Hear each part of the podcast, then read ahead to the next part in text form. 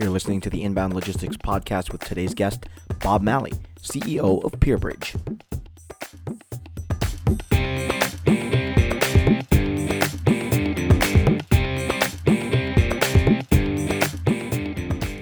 E-commerce has fundamentally changed the behaviors of both consumers and shippers, and no e-commerce entity has done more to alter the landscape than Amazon.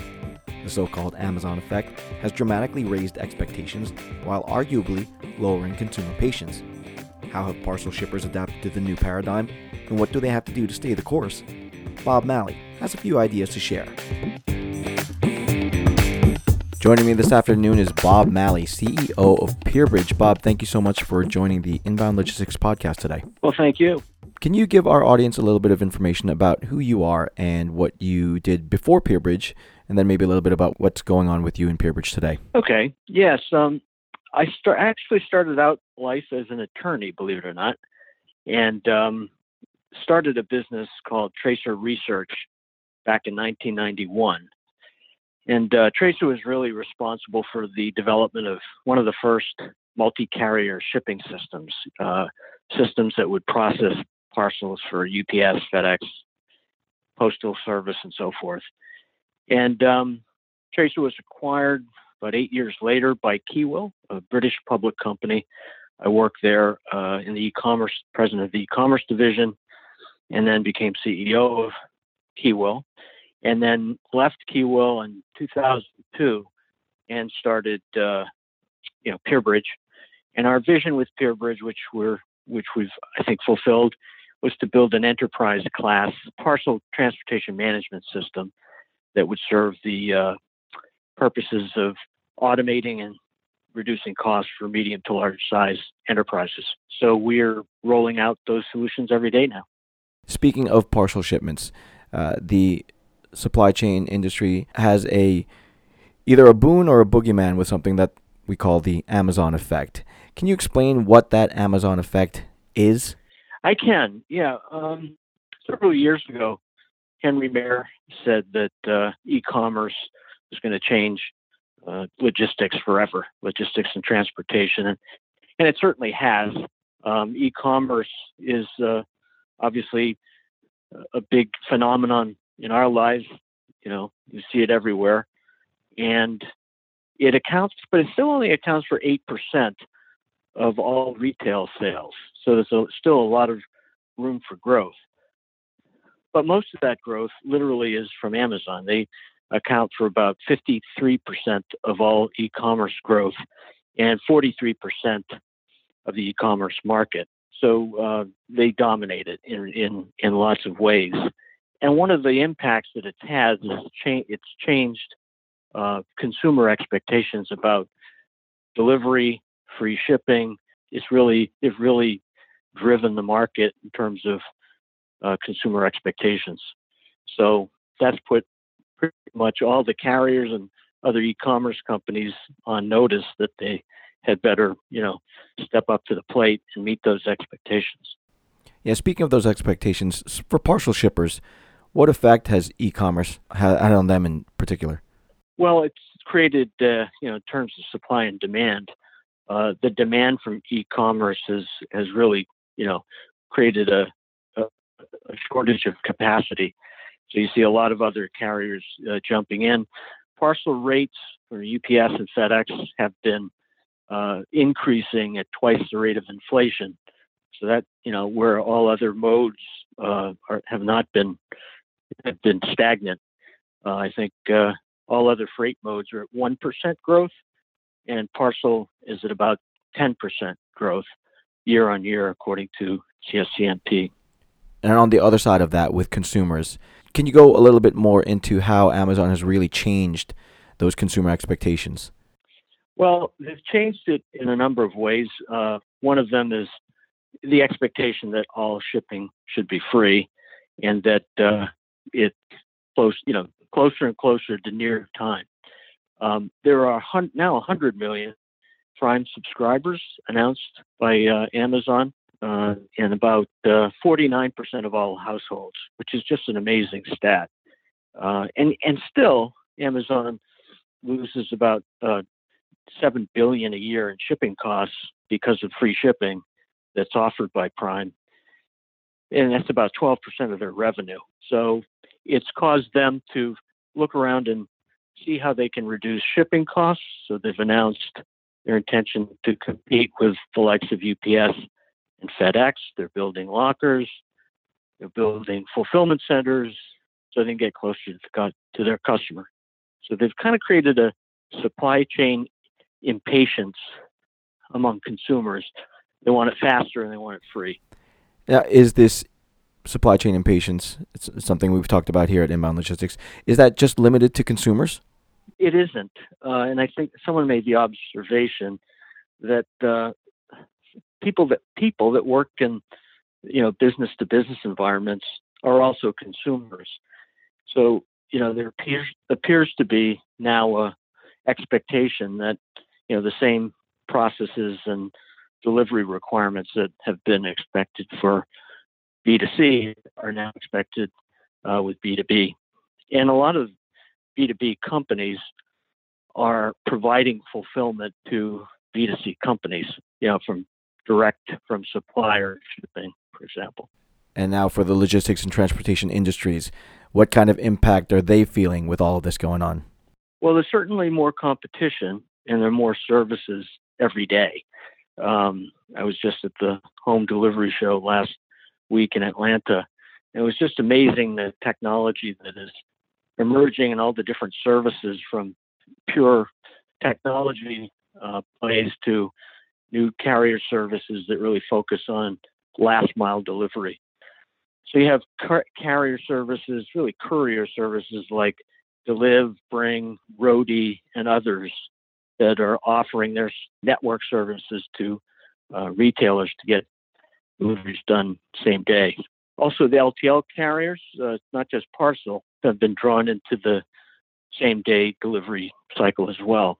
Uh, even ocean carriers like Maersk are saying that they're going to get into same day delivery and compete against UPS and FedEx. And of course, we've all heard about drones. That may be a ways off. With Amazon operating shipping at a loss like that, how do retailers and other e commerce merchants even compete? Well, they're starting to embrace a uh, omni-channel delivery strategy where they're uh, willing to ship from stores, ship from their suppliers, really ship from anywhere that's closest to their uh, customers. And it could, you know, it's also shipped from shipped from warehouses, but that's created, uh, you know, quite a quite a change in the in the industry because, you know, there are more frequent and uh, faster delivery requirements. You know, there is an emergence of these new carrier same day courier services in particular. Um, a lot of companies are starting to develop their own uh, delivery network. Of course, we've all heard about Amazon and Walmart, but uh, Target just bought a delivery network themselves. So some of them are bringing it in house so they can kind of control the the delivery experience. Right. Other than uh, the omni-channel approach, are there other concrete examples of things that shippers can do to uh, help them compete with Amazon? One of the things we're seeing is um, packing optimization. One of the trends, because space is so coveted on carrier vehicles now, they're charging extra for um, shipments where the weight in relation to the size doesn't doesn't stack up. You know, companies are you know maybe I just got a battery the other day in a one by one by one box.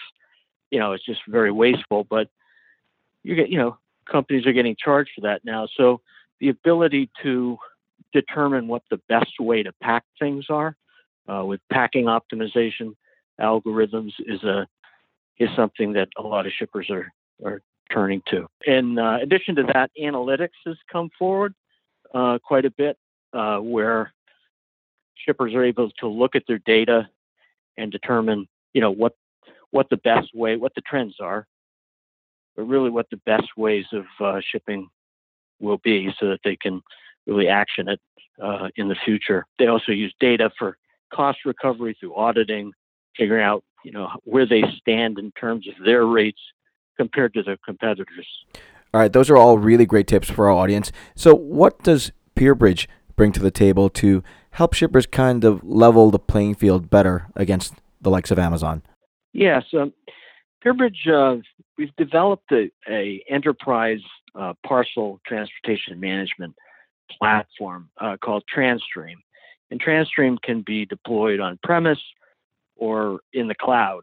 Uh, and what it allows enterprises to do is really roll out uh, transportation processes across their enterprise, no matter you know where they're located uh, around the world. And there are really five areas that we we try to address uh, with these solutions. Uh, the first is uh, the first impact we seek to have with our clients is um, is the ability to offer uh, many different carriers, many different modes of shipping uh, through the through the solution. So, in addition to UPS, FedEx, DHL, and the norm, you know, probably the more well-known carrier services, we also uh, offer regional carriers, LTL uh, carriers, uh, to provide uh, so our clients can provide their customers with more transportation choices. The second thing we do is uh, provide omni-channel shipping capabilities. I mentioned it earlier. A lot of retailers, in particular, are trying to figure out how to get faster, less costly delivery of uh, goods. So what uh, TranStream does is it provides uh, applications that are suited to uh, those ship from locations. So we have high speed uh, shipping processes and warehouses but we have more of a workflow, simpler workflows that uh, support ship from store activity. Third thing that TranStream provides is cartonization, which is um, the ability to guide a, a packer to, to select the right container for the goods that are contained in the order. That helps uh, our customers reduce transportation costs both the, at the store level and uh, in warehouses. The fourth thing that we've uh, really focused on this year is analytics, providing managers with dashboards that allows them to track costs, uh, trends, uh, the opportunity to save money, and uh, auditing, you know, manifest um, and invoice matching. And uh, the fifth thing that we provide is integration, being able to integrate TranStream into back office systems is key to eliminating uh, manual data entry. That was a lot of great information for all of our e commerce merchants out there. Where can our audience go to get more information about TranStream and PierBridge? They can visit us at www.pierbridge.com. Uh, that's P I E R bridge.com. And uh, I would especially invite them to sign up for Parcel Insight. It's a resource uh, that can provide a lot of good information about both parcel technology, uh, trends, and how to be uh, how to save money and, and ship better. Bob Malley, great information for all of our e-commerce merchants out there. So, thank you so much for taking some time out to talk with us, and uh, wish you the best of luck. Well, thank you very much. Inbound Logistics Magazine is the information leader in supply chain and logistics management. Start your free print and digital subscription today by visiting bit.ly slash getil. That's bit.ly slash get underscore il and stay ahead of the 3PL game.